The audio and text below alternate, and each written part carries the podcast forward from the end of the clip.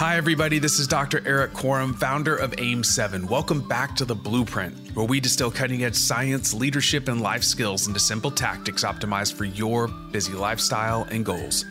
I'm back with another episode with Dr. Satchin Panda, a leading expert in circadian rhythm research and a professor at the Salk Institute for Biological Studies.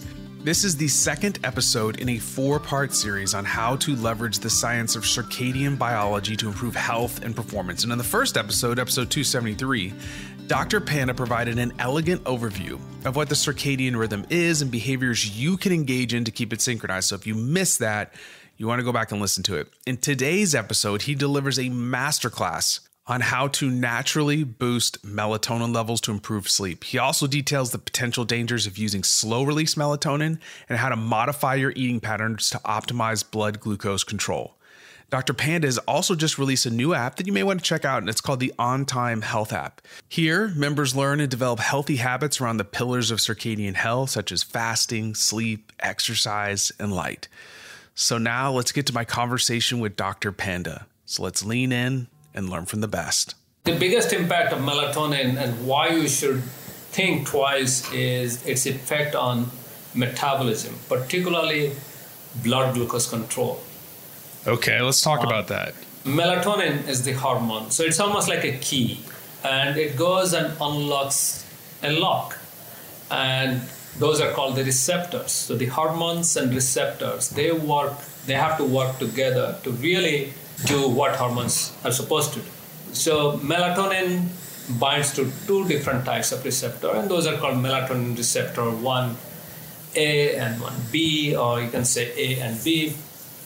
What is interesting was there are almost now 15 years ago, human geneticists were trying to figure out which genes or which mutations cause obesity and diabetes, type 2 diabetes. Surprisingly, they found that a mutation or change in DNA in one of the melatonin receptor can contribute to diabetes and obesity. And this was really puzzling because people thought, well, how can melatonin be connected to type 2 diabetes? People thought that maybe if you're sleep deprived, if you're not sleeping enough, then that can affect your blood glucose level. And in fact, that is true. So, for example, if you take a healthy person who is in peak performance, peak athletic performance even, and sleep deprived, so reduce that person's sleep from habitual eight hours to say five hours of sleep or four hours of sleep for four to five days, then at the end of five day or end of a week, if you measure blood glucose level of that person, that person may be pre-diabetic. So the fasting blood glucose and 24 hours blood glucose levels tend to rise. So people thought mm-hmm. maybe melatonin somehow is linked to sleep and that's how it's connected. But when scientists dug deep into melatonin and its receptor, they found surprisingly that this receptor is found in insulin producing cells in our pancreas. Now we can begin to think okay, so melatonin and insulin, how are they connected? So, what happens is every time we eat, most of our food has some carbohydrate. And that carbohydrate that glucose in the blood will tell the insulin producing cells hey you got to wake up produce some insulin release some insulin to bloodstream. And the insulin goes as i said insulin is also another hormone. It needs a lock to unlock. So it goes and binds to its receptor that are present in almost every cell in our body, including our muscles, and that opens the gate for glucose to get into this inside the cell. So without insulin, or if there is less insulin, then blood glucose cannot get inside the cell. It just floats around and it increases our blood glucose level. Mm-hmm. So now the interesting story is now at least there are three or four different ways people think, scientists think insulin and melatonin are related, connected, and one mechanism that's mostly accepted now, there is more support for that mechanism is melatonin receptor that's present in insulin producing cells. When it's activated, it makes the cells less sensitive to glucose. So that means it almost tells the insulin producing cells, hey, don't worry, it's nighttime, the person is not going to eat more, it's time to go to sleep. You don't have to hmm. stay awake and look for that glucose signal it's time to sleep. So then what happens is if you have high melatonin level in your blood, that means your insulin producing cell or pancreas is kind of asleep, getting into bed, and is not paying attention to glucose, and then you eat something that has glucose, then your blood glucose level is likely to remain high for a very long time. And if it continues, then you may be close to pre-diabetes or type 2 diabetes. Now let's okay. all, yeah. Yeah, this is interesting. So I'm just thinking out loud here. Melatonin starts to rise when light goes down, right? If we keep, you know, we start dimming the house. So if you're eating late at night, yeah. Also, waking up in the morning. You said earlier that melatonin can still be elevated. It's going to it's to take a little while for it to go down. Yeah. So then we need to pay attention to what we're eating before and after sleep. Yeah, so for a regular person who is not taking exogenous melatonin, it's really hard to know when our melatonin begins to rise, but the rule of thumb is two hours before our habitual bedtime, melatonin begins to rise. So that means we should not be eating two and a half hours before going to bed because, you know, when we eat, at least a blood glucose level will begin to rise and will stay high for 30 to 90 minutes and that's when insulin begins to act. So, for two and a half to three hours before bedtime, it's safe not to eat. You might argue, say, well, I can eat a piece of cheese or something else, protein. The bottom line is for most people, we actually eat dinner or some snack or ice cream or even alcohol. All of that can affect our blood glucose levels, so that's mm-hmm. why it's better not to eat anything within two to three hours before bedtime. So now the question is, as you clearly connected this for the morning time, the same thing applies to the morning. The night hormone melatonin is slowly going down. And second thing is the day hormone cortisol also begins to rise and almost reaches its peak level within 30 to 45 minutes after we wake up. Mm. And that means our stress hormone level is pretty high, and melatonin level is also decently high.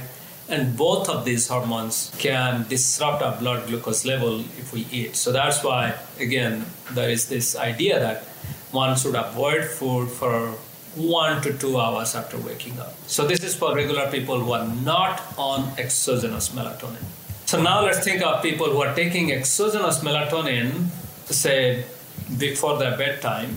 So that having all of these in, in context, we can safely say that if you're eating dinner and you want to take exogenous melatonin, it's better to eat dinner two to three hours before bedtime. And if you want to pop that melatonin pill, it should be within 30 minutes of your bedtime because you don't want to pop that pill with your dinner or immediately after dinner because that will hmm. just reduce your insulin production and insulin action. Wow. So, so yeah, so this, this, starts to create a really good argument for restricting your food, which we could have another yeah. discussion about that. But it starts creating a clear, clear picture that we weren't designed to eat 24 hours a day. Yeah, we are not designed to eat 24 hours a day.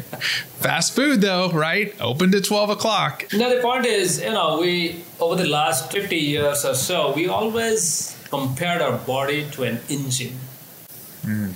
And we always bring this connection that, hey, just like an engine needs a fuel, a body needs fuel.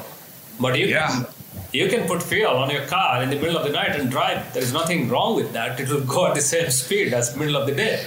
It's an enclosed ecosystem that's very static. This isn't a biological system, though, right? That we still haven't unlocked. No, but the difference between a car and a human body is the car cannot self repair. In every three months to six months, you are taking the car to the repair shop, whereas your body actually self repairs every night. Mm.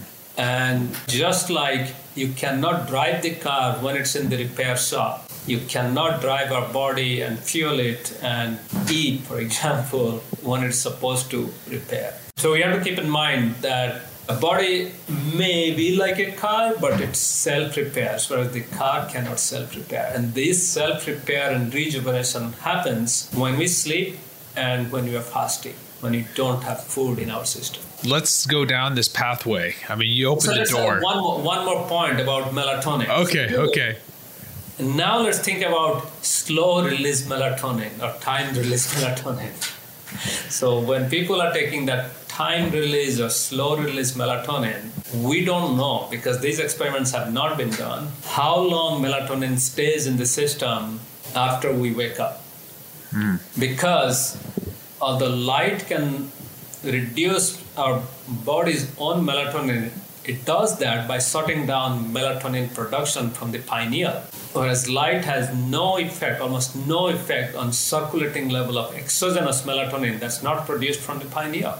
So that means those who are taking slow release melatonin and even high dose, it's very likely that even three to four hours after waking up, your body may have enough melatonin circulating and inhibiting or uh, putting that brake on pancreatic cells that produce insulin. So this is something to keep in mind for those who are taking slow release melatonin. There is a chance, very good, reasonable chance that the morning light is not going to reduce their melatonin and they can stay pretty high.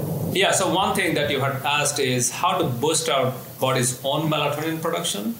And scientists, again, have done very careful studies, and what is surprising is daytime exposure to bright light. So that means if you go take a walk outside, or even if you open the window in a sunny day, sit next to the window, you're getting four to five thousand lux of light for an hour or so. Somehow that increases nightly production of melatonin. So one thing that people can do is go out and maybe take a walk during daytime, and that will boost nightly melatonin production.